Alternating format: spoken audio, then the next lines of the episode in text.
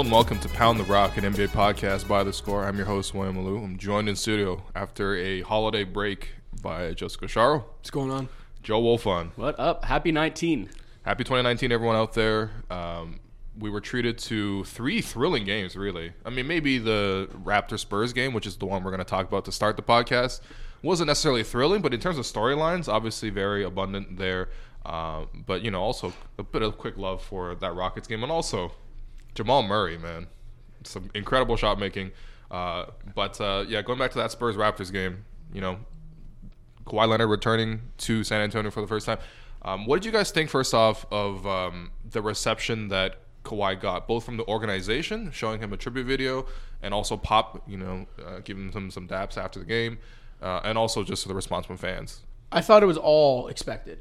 Like the fan response, we anyone who thought he was going to get cheered was kidding themselves. Like I don't care how Yeah. I don't care how many championships you win with with a team, one, multiple, whatever. When you leave the way he did, you're gonna get booed. It's just the nature of the game. You, no one should have expected otherwise. And uh, at the same time, like the Spurs, say what you will about the way they handled the last year, they're still one of the classiest organizations in pro sports. Like if anyone thought they were gonna not give him a tribute video, they were also out to lunch. And I like the fact that they combined it with the Danny Green tribute Right. video because I saw some people were like tweeting that it almost like downplays Kawhi's like singular importance to the franchise, but it's like they clearly did it because if they had done just a Kawhi tribute video, people would have booed the whole time. Mm-hmm. So this was a way to like get some smattering of applause in there. I I think it was all expected, and even Pop taking the high road after the game and like putting his arm around Kawhi. They shared some laughs. Pop yelled at a cameraman. Classic Pop. Like it was all what you'd expect from this game, minus the result. Yeah, I agree. And I think, um, I mean, if there was one thing that maybe wasn't entirely expected, but that felt good to see, it was Pop and Kawhi embracing at the end of the game and sharing a nice, tender moment just because there had been a little bit of frostiness there. And obviously, when this stuff is sort of distilled through the media, you never quite know uh, how many grains of salt to take it with. But obviously, you know, Pop uh, a month or so ago came out with those comments about Kawhi not being a leader when he was with the Spurs. Uh, and Kawhi responded in kind, and it felt a little bit chilly, but obviously uh, they're still on good terms. And, you know, it's nice to see that at the end of the day, like, these are human beings and they all have uh, their own lives and their own wants and desires. And for whatever reason, uh, you know, Kawhi decided he wanted to play elsewhere, and that doesn't necessarily have to put a permanent strain on uh, relationships that you build in this sport. So, Speaking of uh, whether they are human beings or not, did you guys see uh, Kawhi's pregame scrum or his like shoot around scrum on uh, Thursday when they asked him what he would like to say to Spurs fans, and his Yeah. response was, "I'd like to th- uh, I'd like to say thank you for supporting me, Kawhi Leonard, basketball player. That's it. Like, dude." yeah. no, I mean, it, that- was that not basically what he said in that uh, in that like I don't know MS DOS like Microsoft Word 1998 thank you letter that he sent out after the trade? right, yeah.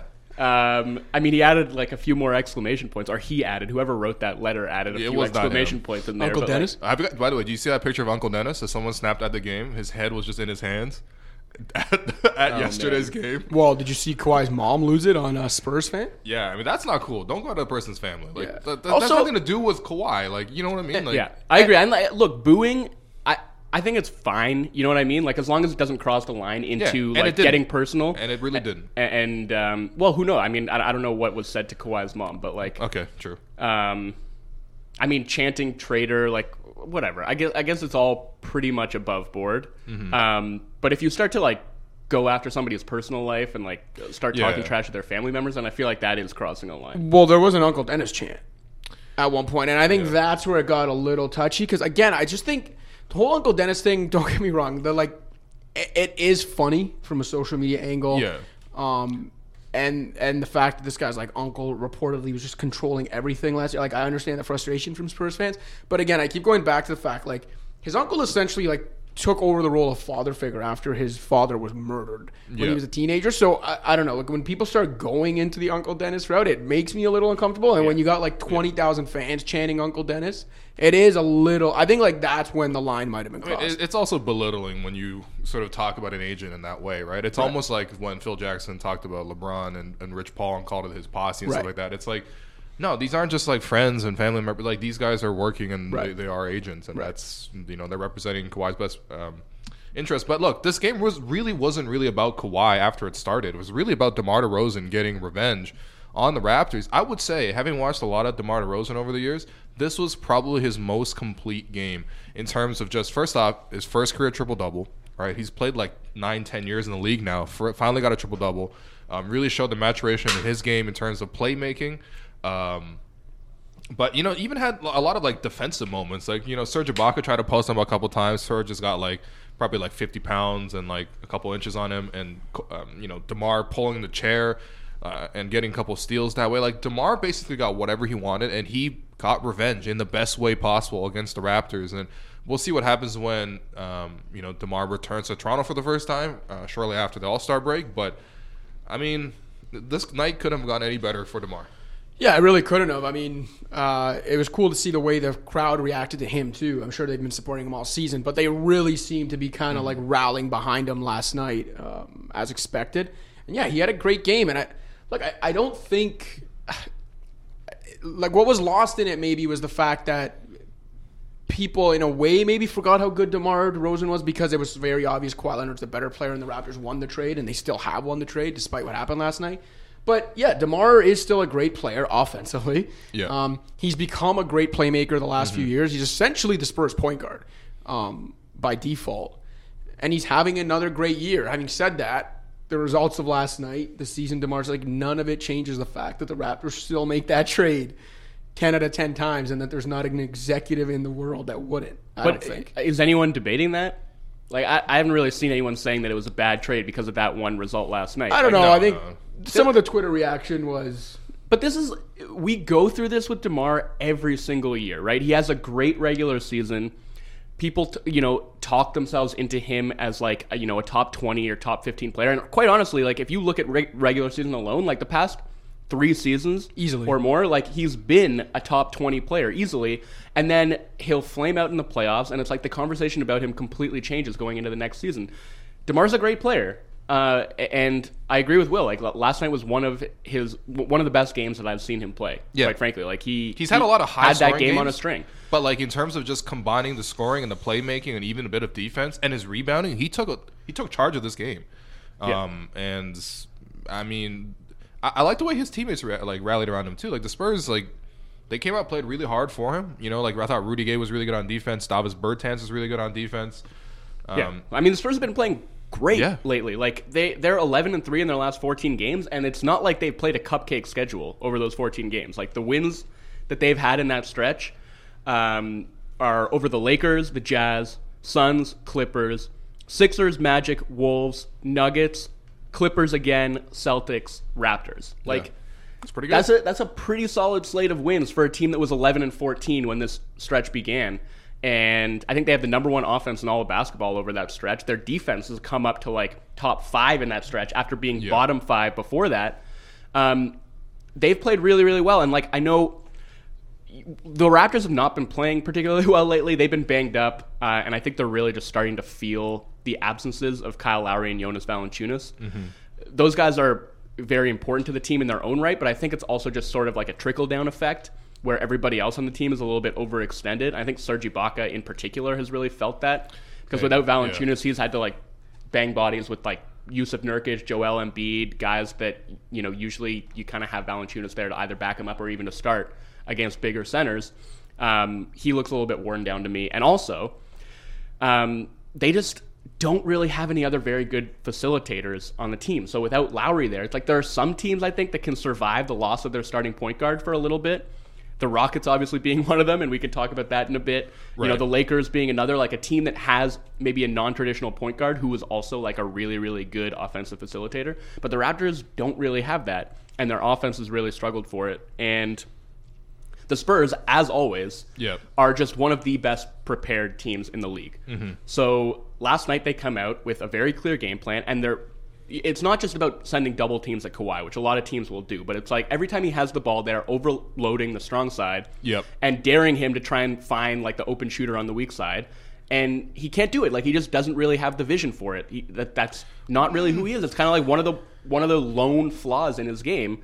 and he might make a kick out pass to like the strong side that triggers a swing sequence that gets somebody open, but like he's not making those skip passes to the weak side that is finding shooters, right? And um, anytime the Raptors tried to drive the ball, like the Spurs were showing extra bodies, clogging up driving lanes, making them kick it out, scrambling back out to shooters, or just straight up like stealing those kick out passes and going the other way in transition. Like they had a great defensive game plan, and the Raptors didn't really know what to do. Like if they're not getting dribble penetration, with without yeah. Valanciunas and without Lowry there to throw entry passes, like they don't have any kind of post game. So, well, yeah, I mean, look, this is part of the issue with the Raptors, right? I mean, like they've had a couple of injuries here, um, and you know that's coincided with the fact that they've had some of their worst losses over this stretch, right? They got blown out like by almost thirty to Orlando, and then they lost by a ton to the Sixers as well, and now they were never in this game against the Spurs. They were down twenty for the whole game, and like you know, going to a Wolfond set, I mean, the Raptors basically need to put a lot of pressure on the basket in, in their pick and roll offense. Like, they basically have played the same offense for the last couple of years.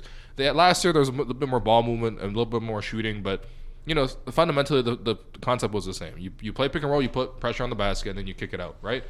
And without Kyle running the show, there is no pressure on the basket. Like no one else on this team, like you mentioned, can really sustain that kind of pressure. And then when you take out Valanciunas' dive threat as well I mean, the Raptors' offense just kind of looks ugly, and you know, compounded by the you also have the fact that like, look, they can't shoot at all right now. The Raptors, they're like a bottom.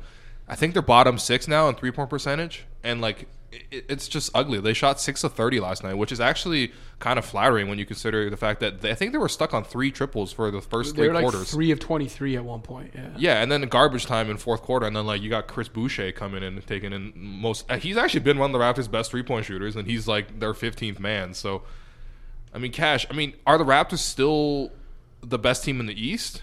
I still think they are. I think if you like all things considered, if everyone goes into April healthy, I'd still take the Raptors to come out of it. I think we really can't um, overstate the loss of Lowry. I know he wasn't playing that well in, I guess, December, like late November, December, but we know what healthy Lowry is. Even this year, we saw it the first month of the season. And this is a guy that can go on one of those tears or for like 10, 11 games. He's like mm-hmm. flirting with 45% three point shooting. Um, like Joe mentioned too, just his facilitate. Like it's weird with the Raptors because they're deep at point guard. Like they've got Lowry, VanVleet, and Wright, but VanVleet and Wright are so far behind Lowry as a facilitator, and especially this year when Lowry was became like the best. Pa- this is like the best passing year of his career. Um, Serge Ibaka's struggles are largely due to Lowry not being there to put the ball on a platter for him. Like right. Lowry created so many of Serge's open looks.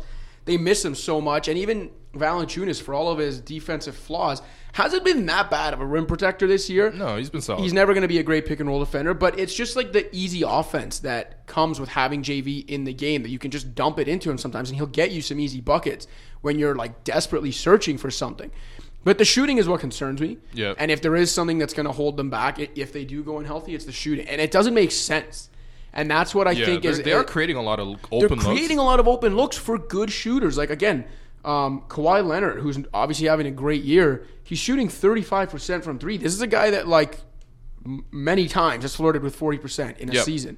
Yep. Um, Lowry, you know, started the year on a tear. He's shooting 32.5% from three. Siakam's actually shooting like league average, which is surprising. Green's having a good year. Ibaka 28%. Yeah, CJ Miles. CJ Miles is shooting 27% from three even guys like OG Anunoby and Delon Wright, who didn't come into the league as great shooters, but like showed some flashes last yeah. year of because like they can't shoot. So I don't know. I, I still think it's gonna correct itself and they're generating way too many open looks for good shooters for them not to fall.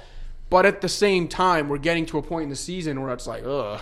At what point yeah. are they just this is who they are? Like I we're mean, in January and this team's shooting thirty two percent from exactly, deep. and it's like it's halfway through the season, and you if you're the Raptors, you might have to consider a trade. And I think, look, this is where with Norman Powell coming back, and he's playing pretty well so far. I mean, it's only been a couple of games, but he's been sort of steady in terms of his playmaking. If Norm can sustain this level, then the Raptors do have a couple of wing pieces that they could potentially move in trades to maybe go get a more reliable shooter. Now, maybe you don't want to do something like moving OG Anunoby for a guy who's essentially be a better CJ Miles replacement. That doesn't seem like a great long term play, but it's probably got to be something that they consider. But um, going back to the Spurs side of things, though, I mean, we've mentioned they've played really well of late. I think um, Lamarcus Aldridge has really stepped up his effort. I just think that like Lamarcus is sort of it's weird. You really got to motivate the guy, and like he, he'll kind of be hit or miss. But when he really decides to play well, like last year, the Spurs had the third ranked defense in the league. A lot of that was because they had pretty good perimeter defenders, but it was also because Lamarcus was more engaged than ever. And I think this year, especially of late during this win streak, Lamarcus just coming up really, really clutch for them. Um, and also guys like Derrick White. I mean, like this is the thing. Like the Spurs just do this. Bryn Forbes, Derrick White. Nobody heard of these guys before. Like nobody, right? And you know the Spurs just consistently churn these guys out. Derrick White. I mean, of late he had like 19 against the Celtics and had 18 against the Raptors. Like Dude can shoot. he could shoot. He could play make. He's got he's got a pretty good assist percentage for a guy who doesn't touch the ball. He's like 21 percent and. I, it's just you gotta you gotta just give it up for the Spurs system. man, Gregg Popovich is uh, like we're not breaking any news here, but he, his preparation and just his ability to maximize. It's not even maximizing because it's one thing to maximize talents. Like Gregg Popovich maximizes talents that aren't even there. Like we spent so much of the first half season talking about how. Yeah. The Spurs were a terrible defensive team because look at that roster. Like there's like two good defenders left on it with Dejounte Murray out for the season. And we weren't surprised by the fact they were a bottom five defensive team, whatever it was. It made complete sense. And like Joe mentioned now, these last 14 games against some pretty good opponents, they're a top five defense. Like it does not make any sense other than like Gregg Popovich just comes up with these schemes and game plans and is like so prepared. I don't know what else to attribute it to, but this is this is witchcraft at this point. Yeah. Like look at this roster. How are they defending on a night to night basis? Yeah. Uh, as the lone member of the panel who picked the Spurs to make the playoffs this year, um, You're looking will- real good right now. I will say I'm not totally surprised, um, but just after how poor they looked early in the season, it's surprising to see how quickly and decisively they've turned it around. Um, I still think they should be shooting more threes. Frankly, they're the number one three point shooting team in the league in terms of accuracy. They're shooting 40% as a team. Okay, but here's the thing: Can they shoot more threes when Demar and Lamarcus are their two primary guys? Absolutely. I mean, look, Because everyone else around them is shooting threes. Lamarcus has a lot to do with it because if he's feasting on the block, he's going to draw double teams, and Yeah. that's how they create a lot of their three point looks. So, Yeah. um, a lot of it comes down to how well he's playing. And early in the season, he was playing quite poorly. Uh, he started to play a lot better of late, and obviously last night you see like he's just destroying Ibaka on the block. Yeah. And the Raptors have to send constant help, and that's creating looks on the perimeter for you know the likes of Derrick White and Bryn Forbes. Bryn Forbes shot six to seven from three. Yeah, Bryn Forbes is a really, really solid role player, man. Like he can defend as well. He, I, he's got nice, like quick feet, quick hands, um, and obviously, yeah, he's just been shooting the lights out this year. So, uh, and their bench also like generates a lot of three point looks. Um, more so, just kind of like with cutting and passing uh, Yeah. than the starters who kind of operate out of the post. But uh, I think like there's enough shooting talent here that they should be looking to I mean, they play inside out, right? So maybe they look inside first, and that's helping them create looks on the outside. But I think as long as like Aldridge is doing work in the post, uh, then they should be able to create more threes than they're creating right now. Um, the funny thing is, Demar, by the way, going back, to, I mean, just coming full circle in this conversation about this uh, this game from last night. Demar on the season has seven total made threes, and part of that is just because Gregg Popovich took in Demar and said, "Look, man, we don't really want you to change your game or whatever. We're gonna work with your skill set and maximize you and what you do well, and just go away from things like three point shooting. Like, look, ultimately, is that going to be something that hurts them going forward? I mean, probably we'll see in a playoff series where matchups are more uh, important. But Demar doesn't shoot the three anymore at all. Last year he tried; he took like 200 threes. This year he's not shooting it at all. But his field goal percentage is an all time high. Uh, his leading the or he's having um he's leading the team in assists and he's having a career high in assists as well. Like that's just what Brad Popovich does. He takes in players and he maximizes them, and uh, it's it's it's been nice to see. Um, the other game from last night, uh, definitely more entertaining in terms of just like the actual gameplay. Rockets beating the Warriors in overtime with James Harden hitting a crazy, crazy game winner pull up three over Draymond and Clay, I think, and they were both right in his face. And um, Draymond I'll- might have fouled them too. Like, I mean, this probably. was just ridiculous. Like, you, you could not I just have assumed that Draymond's fouling somebody. Just, Yeah. Right now, he's probably fouling someone right now in practice. you could not have less space to get a jump shot off Yeah. than Harden had on that shot, right? Like, he had no airspace whatsoever, none. Last 13 games, James Harden averaging roughly 40 points, nine assists, six rebounds, and two steals.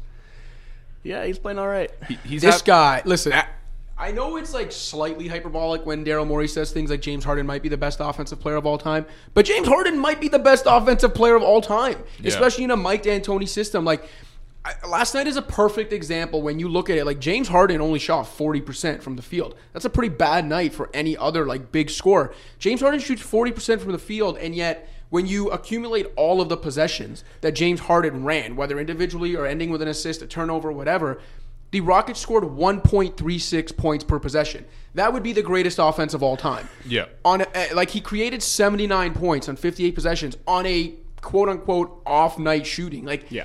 This guy is insane. What he does on that end of the floor, and that's why like the jokes about his defense. Yeah, it's not great. Obviously, we see it. He can be a matador on defense when he's not defending in the post. Like, but at some point, you have to just look at what he's doing on the offensive end and realize Yeah. that there's like maybe, maybe a handful of guys in the history of humanity that can do this on an NBA court. It is absurd the way he bends a defense, the way he creates the most efficient looks for his teammates while also just like getting what he wants. It's we're running out of things to say about the guy. Yeah, I mean, me personally, like I would still probably put Steph ahead of him as far as like if we're ranking the That's greatest fair. offensive players ever.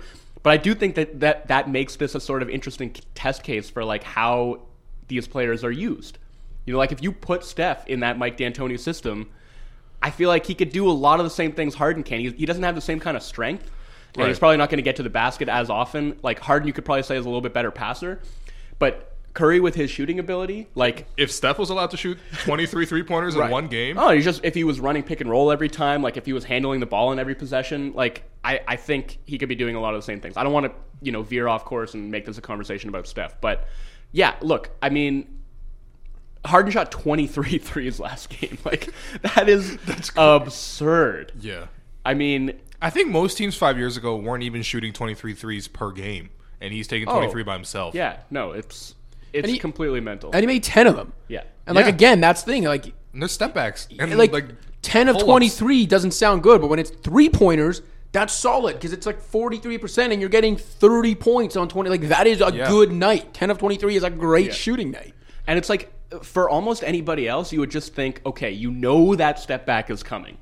Like just do everything you can, sell out to stop that step back. But what can you do? It happens so quickly. Like Yeah. And he's a threat to drive. If, if you're like, playing him too close, you know he's going to get that three shot foul. Yeah. Or he's going to drive right past you and get to the basket and either get fouled there or finish at the rim. Like he, Or throw the lob. yeah, and that uh, that's the thing. Like I, I know these conversations about Harden so often become conversations about aesthetics. Like, Yeah. is he enjoyable to watch? Is it good for basketball? Which is fine. Like you know, we all watch basketball for different reasons, and and caring about aesthetics on a basketball court is is perfectly acceptable. But um, in terms of just like what he is able to do, as you know, within the confines of NBA rules, uh, is is just like pretty preposterous. And I don't know what you do to really guard him. And I think one thing that doesn't get talked about enough is just how good of a passer he is. Yeah. And this stuck out to me more than anything during uh, that game against the Thunder on Christmas Day when it was like Yep. they literally threw every different kind of pick and roll coverage at him. Yep. And whether he was scoring or you know just finding one of his teammates, what you know whether it was with a skip pass to the weak side Bro, or a pocket pass, pass, to like- the roll man. Behind the back, between two defenders, in rhythm, to Clint Capela for a dunk. Yeah. It, it just and OKC's like the best defense in the league. They, they couldn't do anything. And last night it was like the Warriors would basically throw these soft traps at him. Yeah. Where they would bring two defenders, but he would just be able to dribble out of it. And then, you know, they would fear that he was going to be able to make that pass to like an open shooter. So they would abandon the double team and then he would f- suddenly like have space to shoot or space to drive. Um, like th- there's no coverage that he can't exploit. that that crazy like the numbers I was talking about that run he's on when that run started um, as recently as like 25 like three and a half weeks ago the Rockets are 11 and 14 13th in the West Mm-hmm. Yep. and three games back of a playoff spot in the loss call, like of a playoff spot Yeah. uh, they're now fourth in the West Yeah. a loss behind the Warriors for third in the West and three and a half games back of first.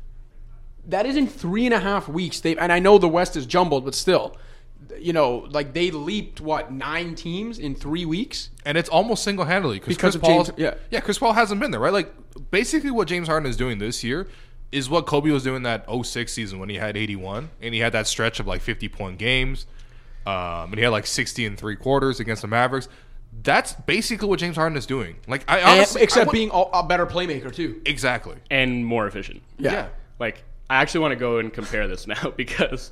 Um, Oh yeah, let's so- get the Kobe truthers in on this. I mean, Harden's true shooting percentage this year, sixty-two point three percent. Like that's incredible for a guy who creates most of his own offense. this guy isolation. relies on step back Yeah. threes and scores as efficiently as a big man. yeah. So and Kobe in that what was it 04 05 when he averaged like I think 35 points a game? 0506. 05 06? Yeah. Uh 55.9% true shooting. I mean, The, yeah. the- You know, okay, wh- sorry, what did you say? What was Kobe's true shooting that year? 55.9%. And that was like compared to 62.3 for Okay, Harden. so and consider this like that's like obviously peak Kobe. Like the year he drops 81, he averages 35, Yeah. and his true shooting is 55 percent. Great year. James Harden, okay, career true shooting percentage, s- 60.9. 62.3 this year, 61.9 last year, 61.3. James Harden's worst true shooting percentage in the last nine years, 59.8. Yeah. This got like 60% is average for him. Yeah, it is it's wild. absurd. Another thing, so Kobe that season his assist rate was 24%. Harden's this year is 43.6%. I mean, it's incredible. And and if we're gonna extend that analogy, you know, James Harden had no help. And sorry, Kobe had no help. You know, Smush Parker was his point guard, and James Harden. I mean, he has Chris. No, I'm kidding. Listen, if, the Chris Paul slander if is Smush, not too if. Smush We're going- Parker played with James Harden, he'd have some open corner threes he could feast on. Absolutely. All right, would you have you guys moved Harden ahead of Giannis yet in the MVP race? I put He's them neck, one. I put them neck and neck right now. Mm. I, I still give Giannis the edge only because I do want to go like whole season and the fact that he The Bucks have been the best team in the NBA. Yeah. They have been so consistent. Like they've had Yeah. so few let ups and so few slumps. Like you're looking every team in the league has gone through like some serious slumping, right? Yeah.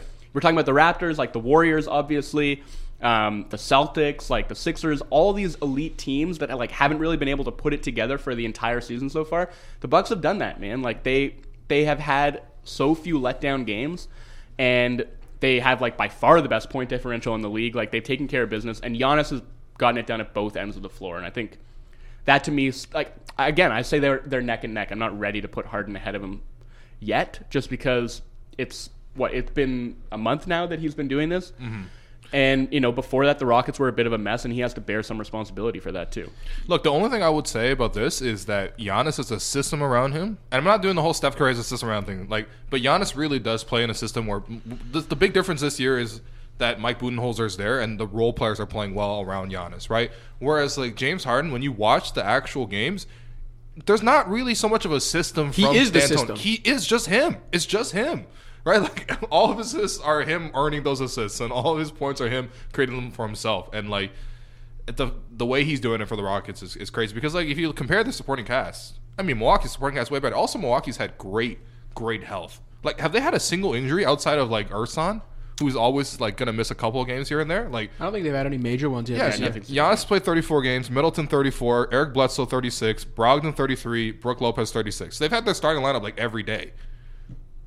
Whereas like you look at the Rockets, like they, I don't know. Listen, man. I definitely think Harden is like, considering where he would have been in the MVP race and where the Rockets were three weeks, four weeks ago, whatever it was. I definitely think Harden is like as close as you can get Mm-hmm. to being there. I just, I'd still give Giannis the edge. And, and even though I said we shouldn't dwell on James Harden's defense, I do think it should be noted that, like, like Joe mentioned, I mean, Giannis is arguably playing at like first team all defense level on that. That end, is true. right?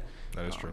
Uh, okay, quickly before we go to break, um, are the Rockets your second best team in the West? I've already said that a- a month back when they were struggling. I, I just figured the talent was going to win through. But for you guys, are the Rockets the second best team in the West? I'm still going with the like eh, the Thunder, and honestly, that's not even giving enough credit to the Nuggets, who are the I first right say, now. But yeah. I'd still say, based on their like present roster construction, I'd still go with the Thunder. I think Paul George might be playing the best basketball of his career right now. I think so. 100%. Yeah, and and if Russ ever figures it out shooting wise, although he's doing kind of everything else, like I still think that's a team that is just has a little bit more than the Rockets do this year. Uh, I'm gonna stick with the Nuggets for now. Like I've been saying, Okay. I think they're the second best team in the West. Uh, I will hold to that. But if the Rockets get fully healthy for the playoffs, like they would probably be my pick to make it to the conference finals at this point in time. And I like I agree with you. The Thunder are playing great, and I might put them ahead of the Rockets in the pecking order right now as well. Because their defense is just so rock solid and so reliable. But in a playoff series, I would worry about them. I do not trust Russell Westbrook in a playoff series. Period. Also, and Russell just the, Westbrook, the and, and just like the structural issues on that roster and their Yeah. lack of shooting. Like I just I don't know if it's going to work. Um, like I think they can win around for sure, but I I don't know if they can make it to the conference finals with you know with the roster they have right now. Like maybe they have a trade to make. We've talked about that before, but. Um, yeah, I mean, like the the Rockets, I think have the highest ceiling of those teams. Let's say that. Yeah. Uh, real quick, I know we said that's how we were going to end the segment, but uh, Joe mentioned the non-call on Draymond Green earlier. uh, how did we not mention the the non-call on Kevin Durant? Kevin Durant. okay, That's one of the worst non-calls I've seen in a while. one of the worst, dude. Kevin That was retribution for the double step back. KD was practically sitting in the stands on all four of his burner phones on that play, and they still didn't call it. Like, Yo. Oh, yeah, I don't know. I, I, I, I just what did they just like really respect the effort? Like, Yo, there's there's like a there's like a still shot of the referee, whoever it was, that's on the sideline, looking directly at the play. I mean, what else would you be looking at? It's not even like there's a crowd. It's just Durant is fully out of bounds. that was Yo, okay, you know they, they have like the writing that says Warriors like on the end line. He was behind Yeah. the letters. yeah. He's like touching the cameraman as he was touching the basketball. No, he could not have been further out of bounds, like without being in the courtside seats. That's For real. Insane. He, he was Like, out of bounds like the way Steph Curry was shooting the corner tunnel shot. Like Yeah. it was like, oh my god. Daryl Morey, of course, then tweeted the image, uh, Mm-hmm. the memeable image of Sandra Bullock with her eyes uh, covered from Bird Box. Yeah. I mean, thank God Harden made that shot Yeah. to win the game, right? Because otherwise, we would have just had to have a whole other unpleasant conversation Yeah. about NBA officiating, which you know I hate Yeah. Because it's a thankless job, and I actually think they do it pretty well, and they never get credit when they do their jobs right. But that was one of the more egregious was missed calls Se- that we settle have down, ever Monty seen. McCutchen. That was Yeah. that was bad. Actually, Joe Wolfond runs the NBA refs account on Twitter that goes at Chris Webber. Well, everyone should go at Chris Webber. He's awful at his job. Yeah. well. Oh man. All right. Well, we're gonna take a quick break right here. When we come back, we're gonna talk about the Wizards and finish with make or miss. Hey, listeners, a friendly reminder to rate, review, and subscribe to Pound the Rock on iTunes, SoundCloud, and Stitcher.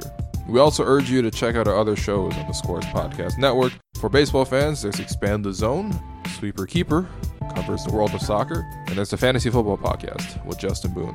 Please also download the Score app, where you can find all our feature content, live scores, and the most up to date breaking news. Thank you, and back to Pound the Rock.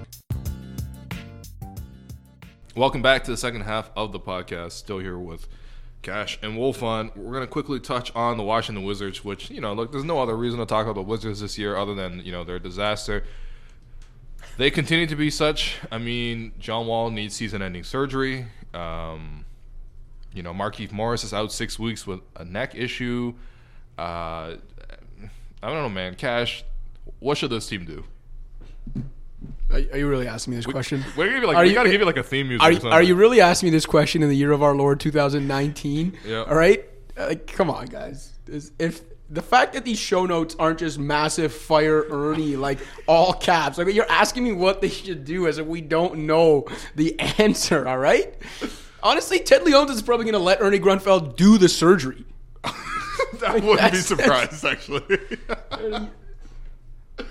What do you think they should do, Wolf? oh my god. Uh, I think they should tank, and Yeah. like I've said before, I do not think they should trade Bradley Beal. I don't think they need to trade Bradley Beal. Like they can maybe start resting Beal for some games. Like just take their foot off the pedal a little bit and sort Yeah. of like.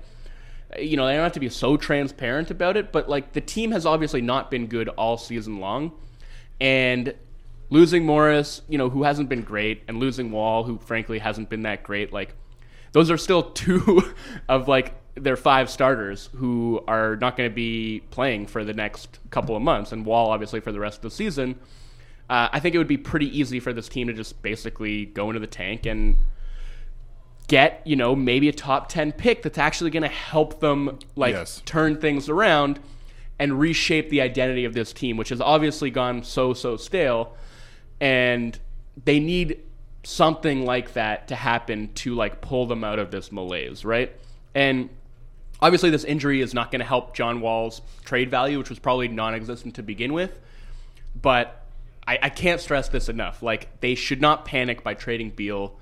Uh, I, I didn't even really understand the trade for Ariza. I said that at the time. Like, I know Well, people now they could trade him again, so they I should. mean, maybe, but to. like, what, like I don't know what anybody's giving up for him. I don't know if they're going to get an asset back that's even as good as Oubre. And I, I, people aren't particularly high on Oubre. I think he's fine. Yeah, he's, he's still pretty young, and he he's a wing. Like he plays a premium position, and he has some upside. So to get one year of 34 year old Trevor Ariza, you know, so that they could chase an eight seed didn't make a whole lot of sense to me. But I'm sure they can get KCP from the Lakers.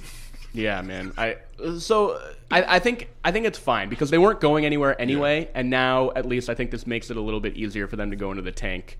Uh, that being said, like they, they have a lot of out uh, t- a lot of teams to out tank to like get to the bottom. Yeah, But but this I think ensures at least that they won't really make up any ground. So Yeah, honestly, I it sounds weird to say, but I don't know how much John Wall's injury changes much because I think they had already that much. they had dug themselves too much of a hole anyway. Like they were like five games back, I think, in the loss column um, of a playoff spot. But I also don't think, even without Wall, I still think they're. It's weird to say about the Wizards, but I still think they're too good to like be in that realm with like the Cavs, the Knicks, the Bulls, the Suns. So I just kind of think they were gonna be where they are right now, like sixth worst worst record. It's just like that's what they were gonna be the rest of the season anyway. And I think all this does is, as Joe mentioned, it just kind of like dissolves what was left, if any, of John Wall's trade value. So I, I don't know. And then yeah, they might get a great pick, but unless I, it's not even a joke at this point, unless management changes, like what? There's Yeah. no faith that it'll be run correctly. You know what I mean? Like Okay, well, so here's the thing. Like, they, yeah, I, I, everything you're saying, like, they have the sixth worst record in the league right now, which I actually, like, that's kind of crazy. I, I would not have thought that they were that low, but Yeah. um, I would have, like, if they'd stayed healthy, I probably would have expected them to pass the Magic, maybe past the Nets, maybe past the Wolves. Like, they could have made up some ground, and now I think they'll be firmly entrenched as like the sixth worst team. Because I don't think they'll they'll like sink low enough to get below the Hawks, who have the fifth worst record in the league right now.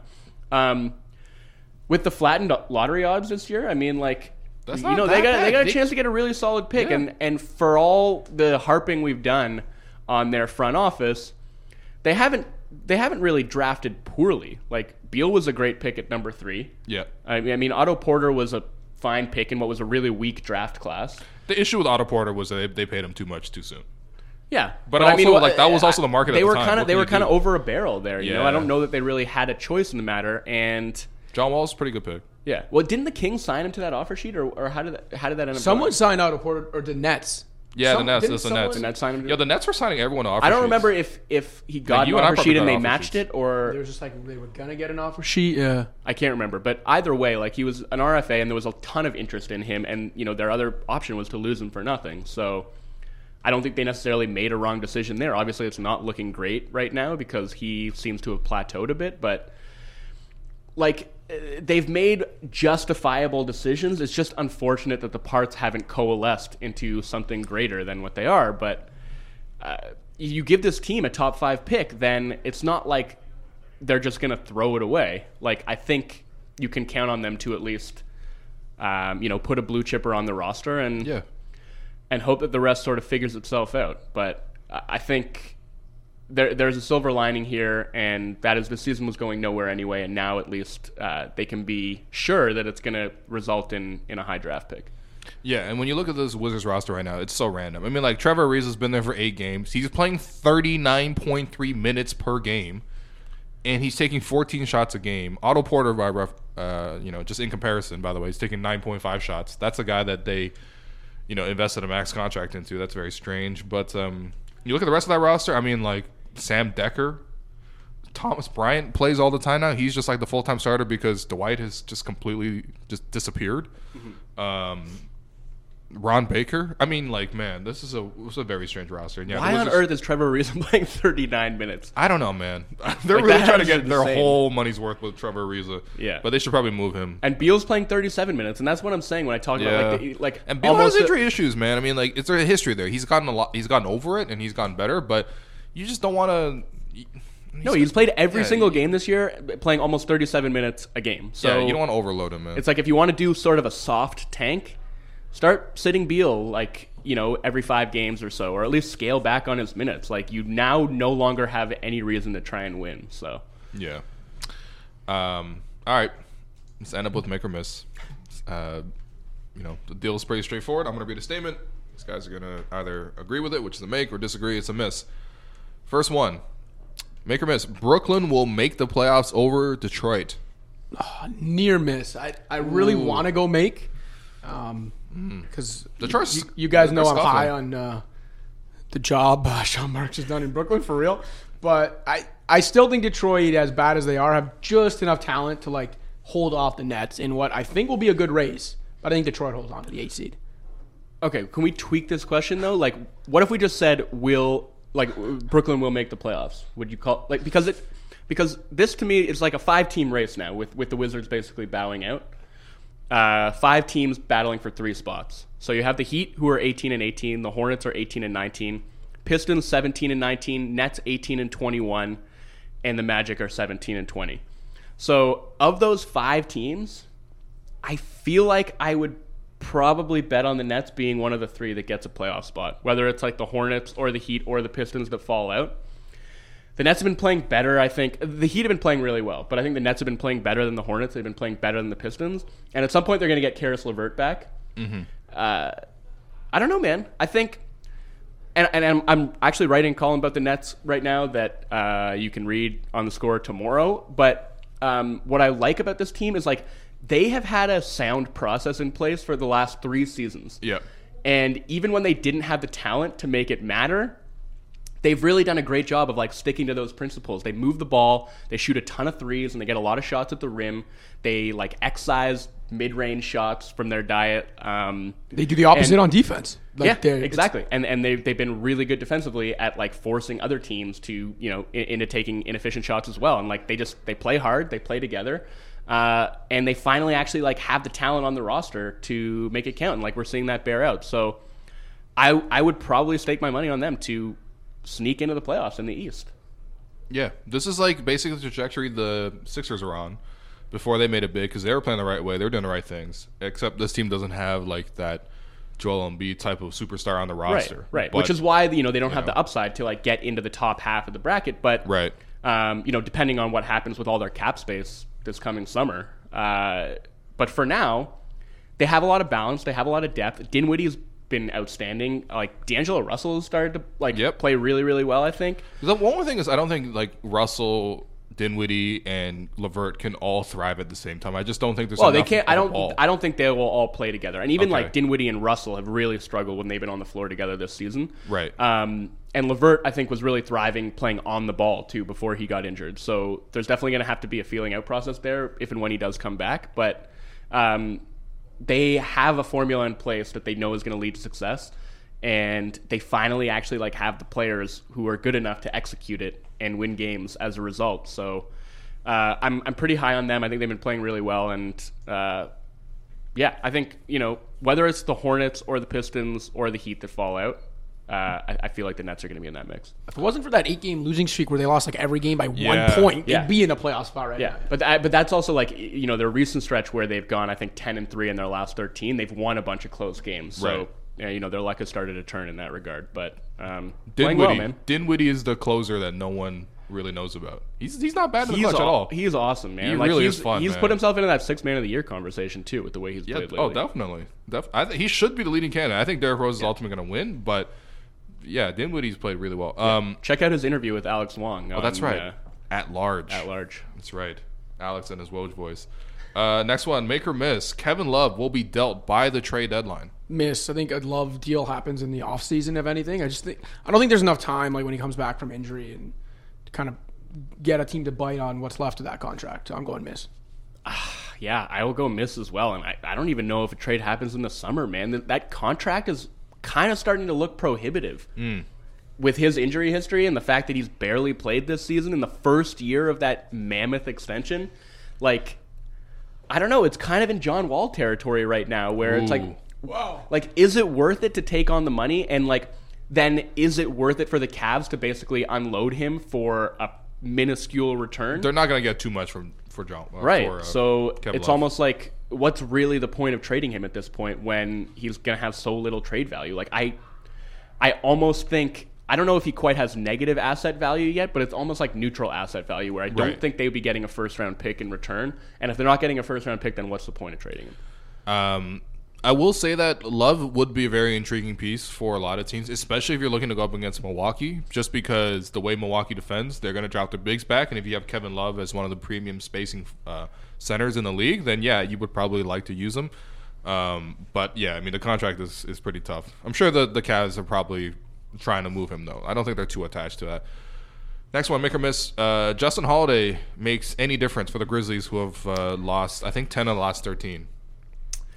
Uh, I'll say miss. Like I I guess he will make some difference for them, but not enough for it to matter. Like he's not going to be the difference between them making or missing the playoffs. So Guys, Jrue Holiday. Oh, Justin Holiday. Sorry, Yeah, I, yeah, yeah. I got the names mixed up just because we're talking about the Grizzlies. So I'm not sure who's uh, which Holiday is which. As you know, the Grizzlies aren't very Oh, good with the last wow. names, and Actually, they traded for Aaron Holiday. yeah, would have been a better trade, honestly. Yeah, probably, it's- actually. They need point it's guards. not Yeah. going to make much of a difference. I think Justin Holiday is probably better suited for a lesser role, obviously, than he had in Chicago. Yeah. when he was way too high usage, but it's not. He's been shooting really good from Yeah. three, but Yeah. I I just and he's actually like he, he's a decent defender. Yeah. He's like he's probably the best wing defender on the Bulls, which probably says more about the Bulls' wing defense than it does about him. But like he's fine. He's a useful player. I just think the Grizzlies, to me, are actually like so far away from from getting into the playoffs. Like I know they're close in the standings, but in terms of like the actual talent on the roster, I just I, I can't see him being the difference between Exactly. them making or missing out. Yeah. Also, what was up with that random fight they had in the locker room? Casspi and Temple. That's a very strange fight. Yeah, it is. And like Chris Um, Wallace comes out and like apologizes on behalf of them. It's like Bro, how is he still with the Grizzlies? also, and like the thing with the Grizzlies too is as great as Marc Gasol is. Uh. Yeah. and we've seen this before. Like when things start to go south. Oh, yeah, yeah. Marc Gasol is not that pleasant to be around. Yeah. kind of prickly. Um, I mean, not- look, if the Grizzlies keep falling apart, maybe we maybe there's more tra- uh, Marcus Yeah. Trade talk, and it's probably a better trade target than Kev Love for most of the same reasons. He's better defensively, and he shoots a little bit better right now, and he's obviously healthier. But uh, all right, moving on. Make or miss. All right, this is not even a statement, really. The Mavericks are patenting the nickname El Matador for Luka Doncic. I'm just gonna, even though it's not a state, I'm just gonna call it a miss in the sense that I think, like, come on, that's the best nickname. You first of all, when you think of basketball and matadors, you think of guys who are bad defensively. Yeah. So like, I don't know if a player wants to be called El Matador. I, I, that's Yeah, that's yeah. true. This, this is a miss. This is pretty bad. Everything else about Luka Doncic has been phenomenal. Yeah. yeah, I, we could do w- better. He doesn't need a nickname. Like for 20 years, you've had Dirk, and he was just Dirk, right? Mm-hmm. And now you have Luka, who could just be Luka. Like it's the perfect passing of the torch. Like Yep. all you need is his first name because nobody else in the league who matters has that first name. Like Yeah. it. You know, it embodies him perfectly, and I feel like it. You know, symbolically, it just makes for a seamless transition from one era of Mavericks basketball to another. Um, also, he's not Spanish. Yeah. yeah, people just forgot. how many Slo- how many uh, Slovenian matadors are out there? I was gonna say, yeah, I I don't think the same tradition. Maybe exists. I don't know, but By the way, shouts out to Luka Doncic for tweeting out the Drake uh, meme. I think it was from the Hotline Bling video. He tweeted out the like, you know, the Drake meme where the top half is him kind of like shooing something away. Yeah. And it's like Luka Doncic shooing away open threes, but then endorsing step back threes. Yeah. Stuff. he's really good, man. Him and uh, James Harden, the best step backs in the league. Uh, next one, make or miss. Russell Westbrook should keep shooting his way out of the slump. So, for, for context, Westbrook is shooting like 23% on five threes a game. It's the worst volume three point shooting season ever. That's currently he's on pace for. This is such an obvious miss. Like, no, he should not keep shooting his way out of a slump because he's not a good shooter to begin with. This is not a good shooter shooting his way out of a slump. This is a bad shooter trying to shoot his way out of a slump. Like, what are you going to shoot your way back to your like 31% career or whatever it is? Like, no, just don't do it. I do He kind of has to think to, that right, there's though? like an interesting conversation to be had about whether it's beneficial for guys who are poor shooters to take open threes when they are presented. And it's like this whole thing with Ben Simmons, like he kind of kills the Sixers offense a lot of the time when the ball comes to him and he has an open three and he doesn't even look at the rim and doesn't even think about shooting it. It just makes it really easy for the defense to kind of game plan around him. And it's the same thing that Draymond Green is Green is going through right now. And like I don't think it's that easy because I I think if you if a guy is not even like willing to shoot when he has a wide open three, then it just makes it that much easier for the defense to ignore him on the perimeter. Whereas like if he's at least willing to take threes and will like occasionally knock down a couple in a row, then that changes the way like a defense has to approach Right. you, right? And like you Right. can't really play like five on four anymore. Like you actually have to guard that guy on the perimeter because of the threat of him at least taking the jump shot. So I don't know if he should be shooting five threes a game. In fact, I think he probably shouldn't be. Uh, but I don't know if he should like abandon the idea of jump shots altogether. All right, last one, make or miss. Uh, speaking of Ben Simmons, the Philadelphia 76ers deserve three All Stars, which would be very strange because in the Eastern Conference, I think they would be the only team with three. Here's the thing. I, I'm fine. I'm going to call this a make because I've never been a big fan of the like. Well, this team is in like the best team, whatever it is, so they need three. I think it's like you're either an all star or you're not. Mm. And it's not like the Sixers are a bad team. They're still a good team. If there's three guys on their team that are good enough to be all stars, I don't think they should like lose one because there's two teams ahead of them. Like the Raptors don't have three all stars. As good as Siakam and at times Ibaka have been, there's not three all stars on that team. Even Milwaukee, as much as I like Middleton, like I, well, that's even only two. Again, not three all stars. Philly has three guys that I think are all stars, regardless of where they are in the East. They're three all stars. Make. Yeah, it's close for me. I mean, uh, realistically, Simmons would be the guy left out, if anyone, right? But I mean, hey, he's having a, uh 16 points per game, nine rebounds, eight assists, pretty good defensively. Doesn't Yeah, really shoot no, jumpers, I, I think very good defensively. Honestly, Yeah. Uh, like that. That is where he derives a lot of his value. Mm-hmm. Um, I guess he, he, if the Sixers hadn't been kind of underachieving, and their record's not bad. they're not um, underachieving by that much. They're nine games over. It's it's, fine. 25 and 14. I think. I just feel like anecdotally, you know, and, and just like basing it on the eye test, they haven't looked Yeah. that good. Okay. Um, and I don't know. I don't know how much of that it's fair to hold against Simmons when they have so many issues with like their depth.